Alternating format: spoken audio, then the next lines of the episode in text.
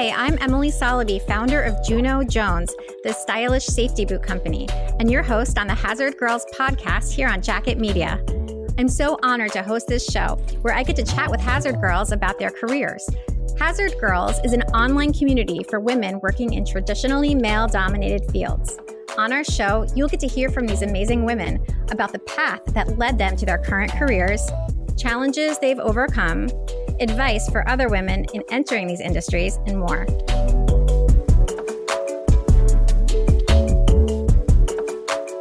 Today, we welcome back to the Hazard Girls podcast Michelle Seiler Tucker. Michelle is a world renowned expert in the field of mergers and acquisitions and a leading authority on buying, selling, fixing, and growing businesses. You've probably seen her on CNBC and Fox Business, where she's a frequent guest. Michelle is the best selling author of the book Exit Rich, the book Think and Grow Rich Today, and the book Sell Your Business for More Than It's Worth. Her latest bestseller is Exit Rich, which we are celebrating today because it's now accessible to an even wider audience through its new release on audiobook.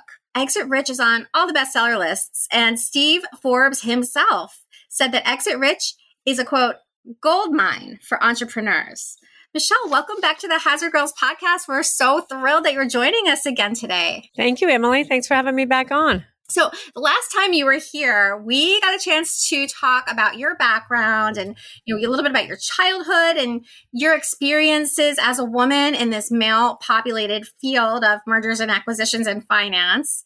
And we also got to delve a little bit into Exit Rich but, you know, just really quickly, something I did not get last time when I asked you is you actually, we talked about this, but I didn't get to ask you this question, but you co authored this book with Sharon Lechter of Rich Dad Poor Dad fame. And I would just love to hear how you met Sharon and how the two of you started working together. Sure. So Sharon and I met years ago. I want to say the first event, I don't remember. I want to say it was either Secret Knock or CEO space, but we met years ago at an event because we were both speaking on the same stage. So we ran into each other many, many, many times, you know, just on the speaking circuit. And a good friend of mine said, you know, Michelle, you should get a co author for Exit Rich. Not that I need a co author because I'd already written the entire manuscript, but it's always good to have good names like a Sharon Lechter when you're trying to make Wall Street Journal, USA Today, New York Times. You know, that always helps to have a co-author that's made all those lists before. And that was uh, what was the biggest reasons that I decided to bring Sharon on. So I wrote the manuscript, sent it to her. I was really concerned that she was going to come back to me with all these changes. And she didn't. She came back to me with very, very minor revisions. And she said, I love it. I love the manuscript. I love to be a part of it. And then she wrote the mentor's corner after each section. So that was it, kind of easy peasy. You know, I wasn't sure she was going to say yes. We have a very good mutual friend that's really best friends to both of us. And he was kind of, and I love Sharon. I mean, we're closer now after writing Exit Rich together than we were before. But yeah, it was a good process. And I think, it, you know, she has a tremendous amount of value to exit rich and you know she hasn't been in the m&a industry but she's been in the finance industry as a literacy expert and a CPA and an advisor to some of the different presidents. So she brings a tremendous amount of value. Yeah, it's so cool. We love seeing powerful women working together, supporting each other. It's a, what we're all about at Hazard Girls. So I couldn't forget to ask you about that. And also, Rich Dad Poor Dad podcast is on our network. It's on the C Suite network with us. So I wanted to make sure I brought that up too, because I, I didn't even know if we talked about that last time. Yeah, we didn't. No, we didn't talk about that last time. Yeah, the Robert Kiyosaki show. So, okay, well, Exit Rich, it's all about planning for the sale of your business from the very start. And, you know, not when you're about to sell it, but when you're first building the business. And you have a couple of different methods that you talk about the GPS exit method and the 6P method and which by the way is I love how you package it. So it makes it so easy to digest and to understand for the average person that's reading it. But what we started to talk about last time is some of the top mistakes business owners make. And you mentioned that if you knew I was going to ask that question, you could really like explain a lot of your processes through that lens of like mistakes top business owners make. So I would love to be able to go back and do that a little bit. That way we can really like reach all the points and hear more about, you know, what can we do as business owners to avoid making some of these mistakes. So I don't know if you want to start at the GPS exit model. Yeah, let's talk about some of the mistakes that business owners make. So first and foremost is Steve Forbes says 80% of businesses on the market will never sell.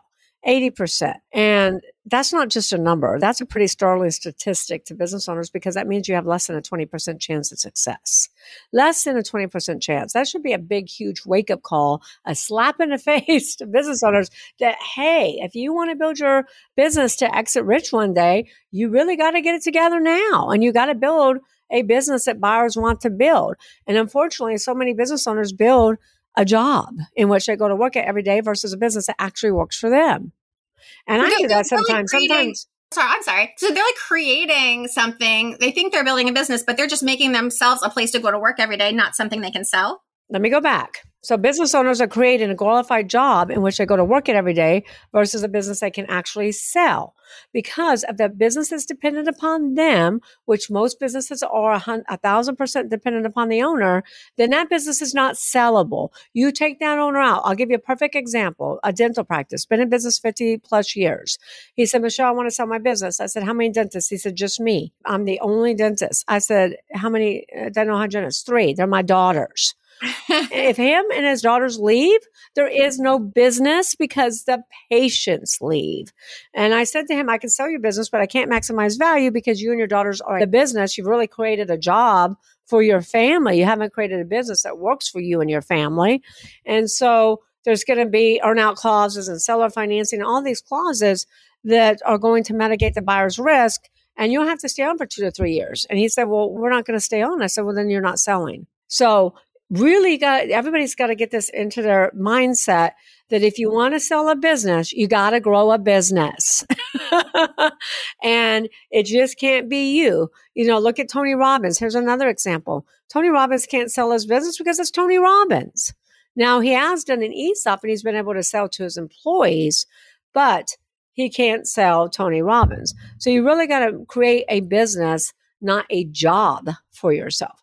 So the other big issue, the other big mistake is that business owners are notorious for not planning their exit. I've never really had a business owner, maybe I've had this happen to me two or three times in the last 20 years where a business owner will come to me and say, yeah, I've planned out my whole exit. It never really happens. Most business owners will call during a catastrophic event, external or, or, internal. Internal is like they'll call me up and say, Oh, Michelle, I had a lady in Dallas that said my husband died, dropped dead of a heart attack at the age of 40 left me with a bunch of debt. What can you do? Can you sell the business? We didn't have a business. He had a job. He had no employees. He had only subcontractors. He had no processes or procedures. When he died, the business died because all the data was in his head. So same thing with this pandemic. I mean, a lot of business owners are calling and saying, can you sell my business? Because my business is way down because of the pandemic. Well, the worst time to sell your business is during a catastrophic event. And then business owners will also call and say, Hey, you know, I'll ask them, how much do you want to sell your business for? 10 million and their cash flow might be $100,000. Well, nobody's going to give you $10 million to make 100,000. Business owners really come up with a value in their head what their business is worth based upon what they need to enter in the next phase of their life. Rather that's they want to go into, you know, buying another business or going into retirement or something like that. So they'll say, look, I need $10 million to retire on. That's what I need to sell my business for. Buyers don't care what you need. Buyers don't really care what you want. Buyers care about what the value is to them. And so, and your book is really all about how to avoid this, right? So, how can they set it up? My book is all about how to avoid exiting for pennies on a dollar, close your business, or even worse, file bankruptcy. Because 70% of businesses that have been in business 10 years or longer are going out of business, selling, like I said, pennies on a dollar, closing their companies, or even worse, filing bankruptcy. So, my book is all about how to build a sustainable, scalable, so you'll have a, a sellable asset and you don't end up in that 80% of businesses that never sell you had mentioned the GPS model, exit model. Do you want to go into that a little bit and talk about what that means? Sure, because again, it goes back to the 10 mistakes that business owners make. So the first mistake is is not planning their exit, right? We talked about that. Not planning their exit and not setting their family up for success, not building a sellable asset that can run without them. So Stephen Covey says, if you've heard of Stephen Covey, he always says start with the end in mind. Same thing with your business. Start with the end in mind. So from the minute you start a business or buy a business, you should already start with your end in mind. I call this a GPS exit model. If you want to drive somewhere, Emily, what do you do? You pull out your phone, you go to Google Maps, and what do you plug in? Your exit. I mean, your end point. Your destination, right? Yeah. You plug in your destination. So if you don't plug in that destination, where do you go? If you don't play, nowhere. You go nowhere. That's what happens to business owners. They don't plug in their destination. They don't have an end game. They have no idea what they want to sell their business for. So they wake up one day and say, Oh, I want to sell my business for $10 million because that's what I need to retire on. But guess what? They didn't build a $10 million business. So nobody's going to buy it. Nobody's going to give it to them. So you need to say right up front, this is my destination. Now you can change that along the way, right? Depending upon how well your business is, you can increase, increase, increase that. If your business is doing bad, obviously you have to decrease that. But you need to go into this saying, I'm going to sell this business. Look, I never partner with a business owner or get into business without having my exit planned. So you need to say, look, here's my destination. Let's say it's $10 million. You want to sell your business for $10 million. What does the GPS exit need to know next other than your destination? Your quizzes, Michelle. Oh my God, you're killing me. I guess like whether you want to take highways. I don't know. no, it needs to know where you're starting from. It'll never get you to your destination unless it knows where you're coming from. So it needs to know your current location. In business, it's called your evaluation. What is your business worth today? And most business owners never ever get a business evaluation. So they have no idea. I mean, I just talked to a business owner the other day, been in business 60 years, never had his business evaluated. That's financial suicide. And the reason that's financial suicide is because there are events that increase valuation and there are events that decrease valuation. Correct? So you always want to know what your business is worth to know how close you are to your destination. And I would never recommend going to a CPA you need to go to an M&A uh, expert because CPAs are really not experienced in evaluating businesses. They look at the numbers. They don't look at the synergies. They don't evaluate your business on the six Ps like we do. So you need an M&A expert for that. So let's say you want to sell for 10 million and right now you're currently worth a million. Well, we got some work to do. The next thing the GPS exit model always wants to know, or you always want to know is what is my time frame? So if you're going to drive to point A from point B, you want to know what's the quickest path. Same thing with your business. So let's say you want to sell for 10 million, you're worth a million, you want to do this in five years. Now you need to know, well, who are my buyers going to be? There's five types of buyers. 98% of buyers are first time buyers. They don't buy $10 million companies. And then the second type is turnaround specialists. They don't buy $10 million companies. They buy failing assets for zero to no money down. and then the third type of buyers are private equity groups. They buy based on platforms and add ons. So let's say that they want to get into skincare and they won't even consider a skincare business unless you have at least, at least three to seven million dollars in EBITDA for a platform. Now, if they're already in the skincare, they'll look at other skincare businesses anywhere, you know, under a million dollars as an add-on. Then the fourth type of buyer are strategic competitors, strategic slash competitors. And they're typically the best buyer, Emily, because they pay the highest multiple. Because they're buying synergies, they're buying those proprietary patents and trademarks and databases and contracts. They're buying synergies that will catapult their business to the next level. Then the fifth type of buyer are what I call storm chasers. These are sophisticated buyers and they are industry agnostic. They're not EBITDA specific. Okay. Mm-hmm. They're industry agnostic. They look at EBITDA more than they do industry, is what I meant to say. And so then you got to reverse engineer your plan. Now you know, hey, I want to sell for 10 million. I'm worth a million. I'm going to do this in five years. And my buyers are going to be either the last three private equity, strategic slash competitor, and or a sophisticated entrepreneur. Now you need to know, well, where do the numbers need to land? If I want to sell for 10 million, this is a plan. This is called a plan. If I want to sell for $10 million, then I need to have, you know, I need to know where my revenue is, COGS, operating expense. I need to have an EBIT of at least $2 million to sell for $10 million. And then you want to know what are those characteristics that will really motivate a buyer to outbid everyone else, creating a bidding war so you can maximize value on the sale of your business. That's the GPS exit model, you know, and it's not, look, business owners don't plan to fail, they fail to plan. That's why so many businesses end up going out of business instead of selling. Now you mentioned all these you mentioned all these different types of buyers. Do you recommend that people just focus on one or two of those eh, or just kind of keep yourself open-minded? No, you don't keep yourself open minded because the way you build a business to sell for a private equity group or strategic is completely different than the way you build a business to sell for a first time buyer. First time buyers buy coffee shops and restaurants and dry cleaners. They're not buying $10 million companies. So you want to know who that buyer is. I mean, think of it this way, Emily. When you go into business, you say, okay, here's my widget. You say, here's my widget, whether it's a media company, whether you're manufacturing, skincare line, whether no matter what your business is, it's your widget. Then you have your ideal target market, your clients. You build everything to meet your client specific target market, right? Your business is your widget. Identify who your buyers are. Build your business and meet their specific criteria so they'll pay you more. So you have your target purchaser from the very beginning, and that's what planning is all about. Now, does this lead into the six P's that you were we were talking about? of course, about? because the six P's is the infrastructure of your business. So, you know, we're talking about the biggest mistakes that business owners make. So the first is not planning their exit from the beginning. That's number one. Number two is business owners that built themselves a glorified job that they go to work for versus a business that works for them. And if you think about it, we go into business to have financial freedom, to have a better quality of life, right? To have more time. But business owners get in our business, and guess what? Many of them are not making any money. They're having to put more money into their business. Many of them, I just talked to a gentleman the other day, he's been in business 40 years. He hasn't taken a vacation nine years. He's missed all of his kids' soccer games. He missed their, you know, plays. What kind of life is that? you just built yourself a job. So the biggest mistake the business owners make is they're working in their business, not on their business.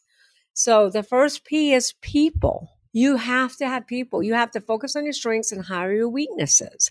A lot of entrepreneurs don't like to hire out their weaknesses because they want to be the smartest person in the room. Guess what? You're never going to build a successful business if you don't hire your weaknesses. If you don't get that CFO, if you don't get that COO, don't worry about not being the smartest person in the room. Worry about being the biggest visionary. Is is Elon Musk always the smartest person in the room?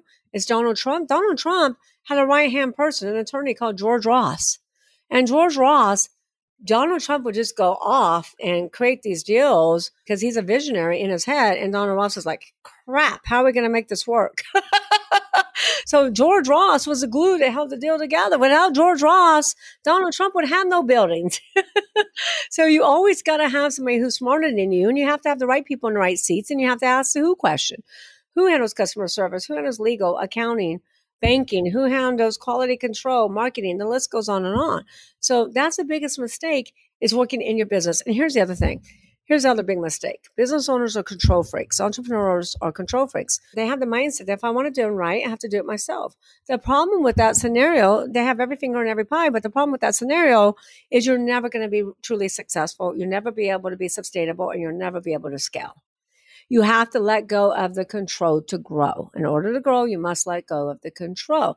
And you don't build a business, you build people, and people build a business. You mentioned about the importance of the people, so the employees. Does it make a difference in the sellability of your business, whether it's freelancers or actual salaried employees? Yes and no. Let me kind of explain. So, there's a new wave of entrepreneurs now because of this pandemic, so many people have, you know, quit their job, decided to work from home, or been laid off, you know, because of the pandemic. So there's so many individuals that went out there and created some really great businesses. You know, they've created SaaS companies, they've created e-commerce businesses, and then they want to sell them. So they've done really, really well in a quick period of time, but they have no infrastructure.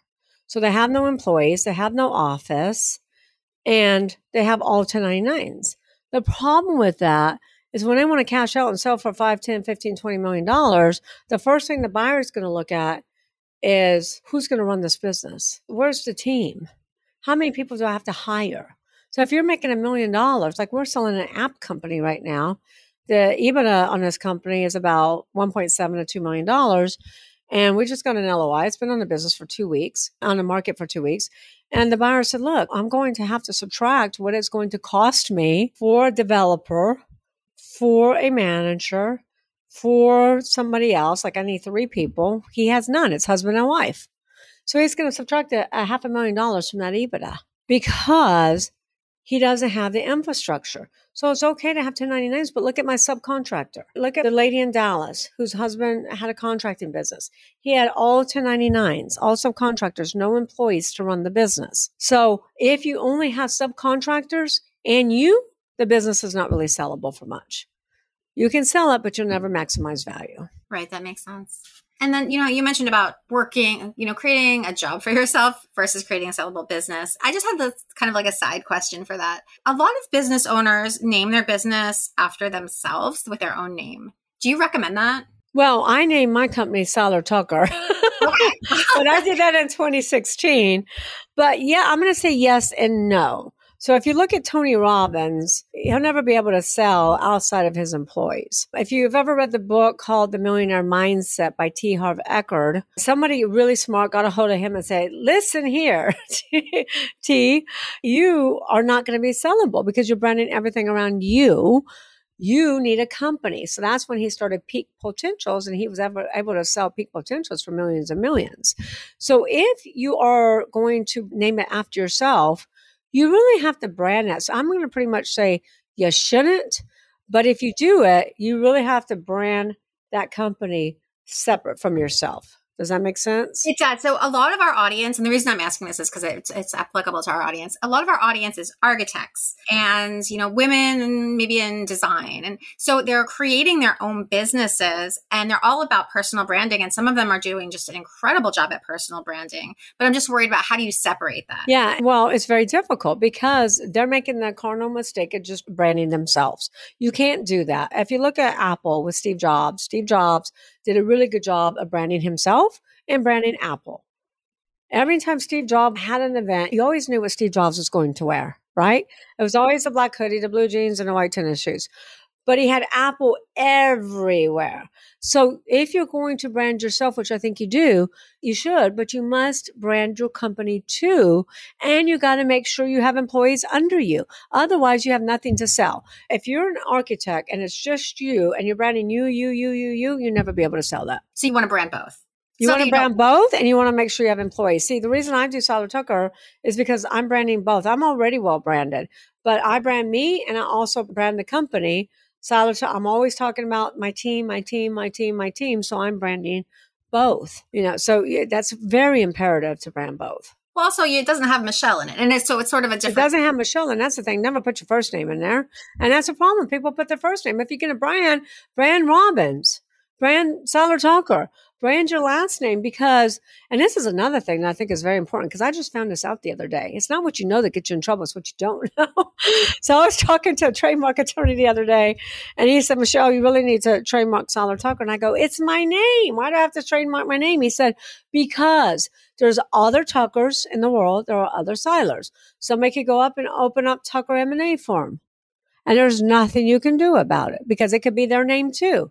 So if you're going to use your name, make sure you check the federal database, make sure you get an attorney and trademark your name, believe it or not. I would have never said that a year ago, but I learned this from an attorney. And so if you are going to use your name, use your last name only. And if you are going to use your name, make sure you have employees. Don't do it if you're just a solo entrepreneur. Okay, so product. Let's talk a little bit about product. Yeah, so product is another mistake that business owners make. If you look at the pandemic over the last two and a half years, Restaurants took a huge nosedive. A lot of restaurants, uh, thousands upon thousands upon thousands of restaurants went out of business. And product is your industry, your service, your product. And you always have to ask yourself, is it on the way up? Do I have an Amazon? Because you should sell, Emily, when you have an Amazon. Or do you have a blockbuster? Nobody wants to buy a blockbuster. But the other big issue with products and the biggest mistake sellers make is they have one profit center. They have one way they get paid. Restaurants have one way they get paid, Emily. That's by you going to eat or you taking food to go. They have no e-commerce business.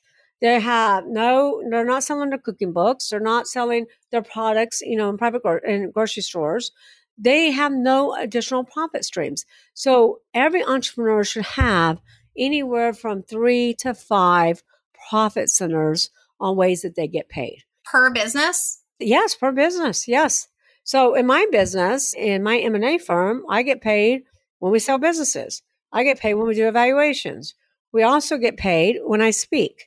I also get paid in the Road to Exit Rich program. And we get paid when we have people in that program. And the reason we have that program is because most businesses are not sellable. We have to get businesses to where they're sellable in which to sell. So we have a program where we help business owners build their business to sell and for their desired price tag. So I have five different ways I get paid in this business, but I own other businesses too. And all these businesses have three to five ways that they get paid per business. So if one of my businesses dry up, I have another one. but if one of those profit centers, like the restaurant industry, nobody could come in and out.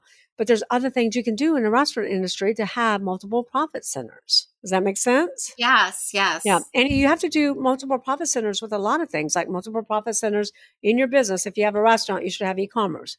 If you have a restaurant, you should sell some products, your label products in your store. You know, have you ever been to like a Pat O'Brien's or a Jimmy Buffett, Margaritaville? What do they sell? They sell hats, they sell t-shirts, they sell, you know, everything, right? They sell cookbooks. So you want to have multiple streams of revenue. Same thing with patrons, which is the fifth P. Patrons are your client base. You want to have different client bases, right? Different customer bases. So if a business is doing landscape, they might have commercial, but maybe they should have residential too. So if commercial kind of dries up, so in, the pandemic, commercial businesses weren't getting landscaping. So let me ask you this then. Are you supposed to be focusing on offering a different type of service to get different patrons or is it are you just trying to like or do you want to focus on selling the same exact service to more different types of people well i would say so let's take a company i think that that will make it easiest i want it to be congruent i'm not asking a restaurant to go out there and start a landscape company or a landscape company to go out there and start a restaurant but like we have electrical company right now that we're selling and they have three different divisions they have electrical, and that's all the electrical work that they do in commercial. They also get paid. They have different customer bases, but they have electrical, all the electrical stuff they do. Then they have engineering department, so they get paid on all their drawings. And then they have industrial work that is very different than electrical. So they have three different ways that they get paid. So you really got to look at the business like a restaurant, you know, and I harp on restaurants because everyone's suffering the most right now. But you know, they can get paid for people coming in and dining. If you look at a restaurant here in New Orleans called Commander's Palace, they've also started another profit center where they're doing wine and cheese night. So once a week, they do a Zoom all around the world. You pick a package between $100, $200, $300 of your wine and cheese. They ship it to your house and you get on a Zoom and there's a sommelier and, you know, some other experts and you're going through a wine and cheese experience. That's another profit center for them. There's another restaurant that has a famous chef, and this famous chef will send you all the ingredients to your house and have a cooking show with you and your family. so, you just got to get creative. You got to ask yourself, what business are you in? What is your superpower? And what business should you be in? You know, McDonald's did that back in 1940. Should everybody should watch a movie called The Founder. McDonald's back in 1940 started a fast food restaurant when there weren't any. And they wanted to design their fast food restaurant around the customer's experience. So they asked, you know, what do you want to experience? And they all said, we want great tasting food that's hot, fast, 30 seconds or less. And they developed that back in the 40s, but it's the reason you can eat at McDonald's anywhere on the road and get the same experience. Oh, that's so interesting. Yeah, it makes me think of what we had ice cream cups that we ordered from Fresh Direct. We're eating them, and my husband's looking at it. he goes, "Wait a minute! I've been to this ice cream place in Brooklyn." And so it's just they, they turn themselves into like a little ice cream cup that is now sold in grocery stores. Exactly. Exactly. And that's what restaurants can do. They can take something that's very famous in their restaurant, they can market that up, they can package that, and that can be an additional profit center that they're selling either online or they're selling in grocery stores or they're selling in little boutiques. You know, there's all different ways to come up with creative ideas, but you got to have multiple profit centers. Just like in marketing, you can't just have one funnel. You can't just do Facebook ads. you got to have at least five to 10 marketing channels. And those five to 10 marketing channels, I mean, for us, it's like our book is a marketing channel, our podcast is a marketing channel, me being on other part, marketing podcasts is a channel, SEO is a channel, Google Ads is a channel, social media is a channel. You know, our referral program with CPAs and attorneys is a channel. so you have to have multiple channels for marketing as well to bring clients through your door. And we talked a little bit about proprietary. I think we kind of dug into that a little bit last time. But what would you say is like the top mistake in that department? That oh my gosh, there's a lot. Well, number one is is in proprietary. So let's go back and look at the pillars of proprietary. The more well branded you are, the more we can sell your company for, as long as your brand is relevant in the mind of the consumer. Nobody's paying any money for Blockbuster or Toys R Us, but they are paying huge money for other companies with big names. The most valuable brand in the world is, do you know? The most valuable Apple brand in the world, Apple. It's worth $389 billion just for the brand. That doesn't include the assets or the inventory. See, my quizzes are good. You're doing good on my quizzes. that doesn't include the real estate, the cash flow, the inventory, anything else. Their company is worth trillions, but the brand alone is worth 289 billion. So you have to build your brand, but not just your personal brand because personal brands really are difficult to sell, not impossible to sell because they're your brand. And so you have to build that company brand, build that company brand. And that's what really drives value. So the biggest mistake that businesses make in proprietary is they build a personal brand, not their company brand. And they also don't get a federal trademark on their company name. So they go to GoDaddy, they think of a name, they go to GoDaddy and they're like, yes, we got the name. And then they go to their state and, and apply for a register mark in their state. No, no, no, because you can receive a cease and desist letter in the mail five years later and you have to stop using that company name. So you want to make sure you spend the money, it's less than a thousand dollars, spend the money, file a mark for your company name, your logo, your slogan, anything that's unique to you, your podcast. The name of your podcast, Exit Rich, the name of my podcast, Exit Rich, is federally trademarked. And then if you have any products, you can do those too. So those little ice cream cups, they probably have a federal trademark on that. And we have a client that has different products and they're really the same, but they're different because they're named differently. But they have a federal trademark on them and they're exclusive to each retail chain. So, and then the other big mistake is you want to get patents. If you have anything patentable, get it patent because it drives value. And then the other big, big, big mistake is contracts. So a lot of business owners will have manufacturing contracts, vendor contracts, franchisors have franchisees, client contracts, especially on subscription models. But the big mistake is they never put the transferability clause that says this contract is transferable upon the new entity because 98% sales are asset sales, not stock sales. And then that loses the value of that contract. Absolutely. the other big mistake is they take their proprietary, like their trademarks or patents, all their proprietary, and they keep it in the same corporation big mistake. If you get sued, then you're going to lose your IP. You'll always keep your IP in a separate corporation. So, do you keep Exit Rich in a separate corporation from the podcast and the book? No, I haven't done that yet because my attorney hasn't advised me. And, you know, I always recommend everybody to go to your. Now, here's the th- problem with attorneys. you know, it's like CPAs. I mean, you can go to 10 different attorneys, you get 10 different opinions, right? Don't true. just go to any attorney, go to a patent and a trademark attorney. So I wasted five years and a lot of money with the wrong attorney, with an M&A attorney doing my trademarks. Big mistake. Make sure you go to an attorney who specializes in trademarks, specializes in IP. Now, if I had a patent, which I don't have, I would definitely have that in a separate entity for sure. And then databases, you know, a lot of companies have hundreds upon hundreds and thousands upon thousands of names, but they don't have them in a database where it's really organized. Databases, you can sell database for a tremendous amount of money, even if you're not making any money.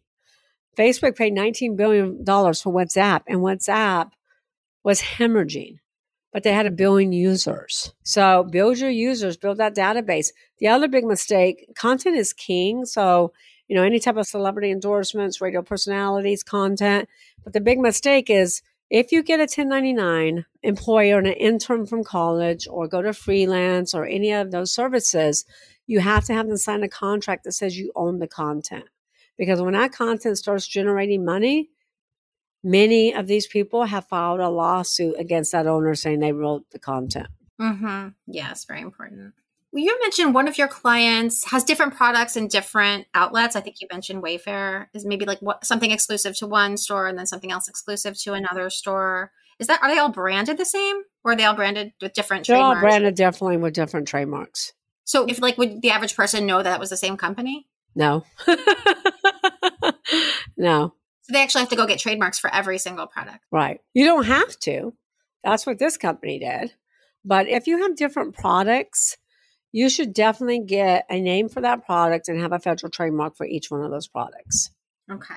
Okay. And then finally, I think that we hit all of them except profit. Did I miss it? Well, any? we didn't hit processes, and processes are huge mistakes that business owners make. Most of the mistakes that business owners make are centered around people, which we talked about, well, it's really all now products because we talked about products, processes, proprietary. There's lots of mistakes in proprietary, but processes is huge because processes is the number one reason why businesses are not scalable, sustainable, and sellable. So you got to really sit down with each department, get this processes, the processes, policies, procedure manuals done for each department, create the SOP checklist. But the big mistake the business owners make is they design their processes around their own agenda versus the customer experience. I'll give you an example. Doctors' offices, their processes regarding their hours are Monday through Friday, nine to five when we're all working, and closed on Friday or open, you know, till two on Friday. Well, my husband and I own multidisciplinary clinics, and we said, okay, what do we want our patients to experience? Come up with three things. One's not enough. Five's too many. You need three. So we said, well, we want our, our patients to really experience flexibility, flexible hours. We want them to experience walk in, see the doctor, no wait time. And we want them to experience affordability if they don't have insurance. Make sense? All right. So what do we do? We said, okay, our process is regarding number one, flexible hours. We give them three evenings a week that we're open until 7.30 at night. On Saturdays, we're open till 2, 9 to 2.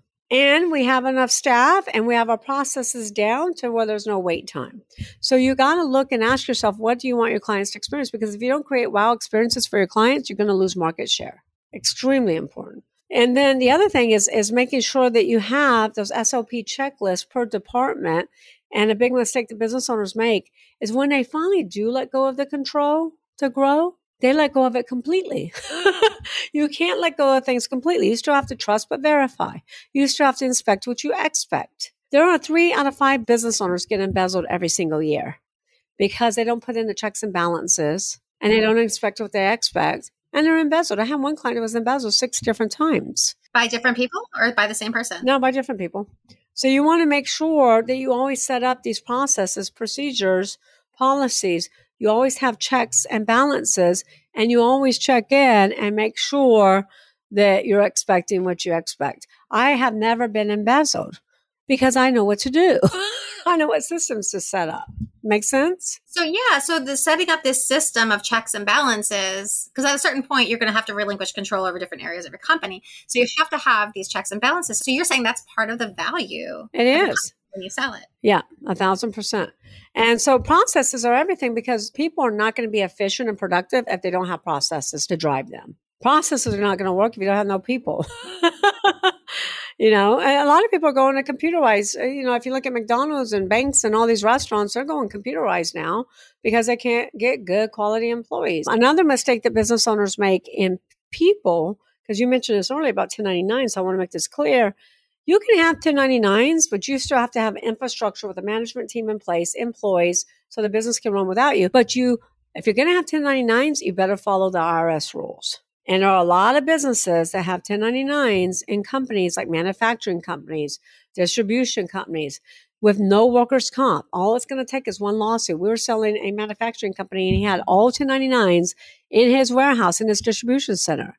I said, listen, if one of them gets hurt, you're out of business because they're going to sue you. You're going to lose everything. I said, and they are not conscried as a 1099. You need to know the rules. And so I said, you need to convert them all to employees right now. And he said, well, Michelle, that would cost me a fortune. I said, well, what do you think a buyer is going to do when they buy your business? They're going to look at it. You'll be lucky if they don't report you, but they're going to look at it and they're going to say, what's going to cost this much, this much, this much to get this company up to the legal standards of the IRS. So you have to be very careful with that. The fifth P is patrons, and the biggest, so patrons is your customer base most businesses, and we're kind of all over on the P's, but that's okay. Most business owners follow the 80 20 rule where 80% of their revenue comes from 20% of their clients. You lose a client, you literally can be out of business. So, Emily, all businesses need to follow the rule of diversification, not customer concentration. You can't have all your eggs in one basket. I mean, we're selling a manufacturing company that only sells to hotels. Well, guess what? Their business almost went out of business during the pandemic because nobody was staying in a hotel. so hotels weren't ordering more products. Okay. So you want diversification. You don't want customer concentration. If you have customer concentration, it's very difficult to sell that business, if not impossible. And then just like you have three to five profit centers, revenue centers, congruent revenue centers, and you have five to 10 marketing channels, you need different customer bases. Like I said, if you're a landscape company, you should have commercial, you should have residential. My electrical company has engineering, electrical, and industrial. So you want to have different client bases too, because if that one client base dries up, then you want to make sure you have other customer bases. Does that make sense? Yes, that does. Okay. So, and then would you consider when you talk about the P of profit, is that part of the diversification that you were talking about? So, profits is the money, right? so, we're all in business to make money. And uh, so many companies don't make money. And I always say lack of profits are not your problem. They're a symptom of. If you have a headache, the headache is not the problem. It's a symptom of something going on in your body, right? It's alerting you to something's wrong in your body. Lack of profits is a huge warning signal that should be paid attention to because it means something's off in your business and it's in the five P's. If you're not operating in all five P's, you're not going to be as profitable as you would if you were. So if you are the owner and you're doing everything and you're working in your business, not on your business, you will never maximize profitability. If you have one profit center and that business and everything shuts down, you have no profits. you follow me? If your process is not buttoned up, productive, efficient, then you're going to lose money. If your proprietary isn't protected and you're in court spending hundreds of thousands of dollars fighting, and that's what it gets up to a lot of times because nobody wins when you go to court, only the attorneys win. So you have to operate on all five P's in which to maximize profitability. Lack of profit means you don't have the proper infrastructure and you're not operating on all five cylinders. Yeah, it's amazing to have these six points, you know, just kind of packaged up so, you know, easily digestible to read and to understand. So thank you so much for this is really a service you're providing, not just to women, but to everyone, to all business owners. So we appreciate that. And it's so exciting to, you know, get to talk to you and learn more, even more about it. Can you tell us what's going on now? Like you, I know we have a new release. You want to share a little bit? Sure. So last time I was on the show, Emily, we talked about Exit Rich launching, right? I think we're on the show right before the launch date. And you know, the 7P is pivot, by the way. because we are supposed to launch Exit Rich in 2020. We had to pivot because of the pandemic and we ended up launching in 2021. And just to bring you up to speed, Exit Rich is now a Wall Street Journal bestseller.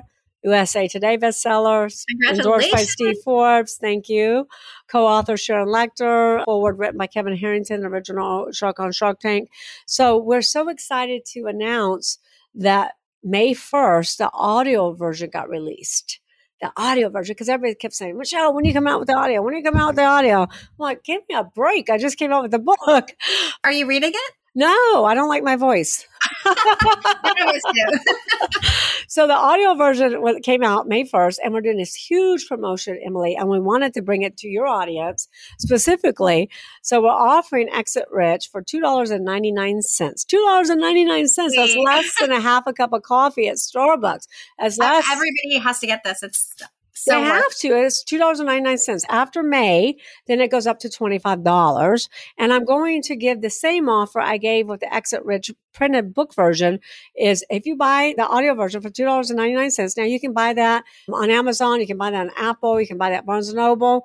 But when you buy that, I will also give you access as an Exit Rich lifetime member, where you have access to seilertuckeracademy.com. There's video content and me really doing deep dives into the things that we're talking about today, plus documents, Emily, documents to operate your business like sample non-competes, you know, policy and procedure manuals, things of that nature to sell your business, sample prospectuses, LOIs, letter of intents, purchase agreements, due diligence checklists, closing documents, all the documents, hundreds upon hundreds of documents are there for you to utilize. And these documents cost over $50,000 to create. They're there for $2.99. And this is all based on your t- over 20 years of experience buying and selling like th- over a thousand businesses. Right. Yes, over 20 years of experience. So $2.99 is the best purchase you will ever make in your entire lifetime. I mean, we spend that on a candy bar. We spend that, you know, I mean, there's very few things you can get for under $3 anymore. Well, that's amazing for you to offer that at such an amazing introductory price for our listeners. And I hope that, uh, you know, I hope everyone takes advantage of that because it'd be crazy not to. yes. And um, it's a um, pleasant voice reading it. Oh, we wanted to hear you. No, either way is good. Was there anything else you wanted to share with us where our listeners can find you? Sure. So again, go to your favorite place where you like to buy your audiobooks and get Exit Rich for $2.99. You can go to SeilerTuckerAcademy.com and take the 6P quiz to see what your strongest P's, your weakest P's. And then also SeilerTucker.com is our main website where you can connect with me Follow us on social media. It's always Michelle Seiler Tucker. And then also be sure to listen to our podcast, Exit Rich, where we talk to million dollar and billion dollar exit. Incredible. Well, Michelle Seiler Tucker, Always amazing to have you on the Hazard Girls podcast. Thank you so much for sharing your expertise with our listeners and your exciting new release of your audio book. And everyone should definitely check that out for the month of May 299. Thank you Thanks, so much. Emily. I appreciate it. You have been listening to the Hazard Girls podcast on Jacket Media, sponsored by Juno Jones, the stylish safety boot company. That's junojonesshoes.com. And you can go there to learn about our steel toe boots and to join the Hazard Girls community. I'm your host, Emily Soloby. Thanks so much for listening. We'll see you next week.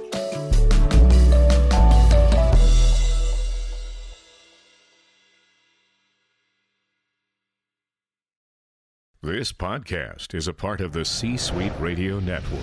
For more top business podcasts, visit c-suiteradio.com.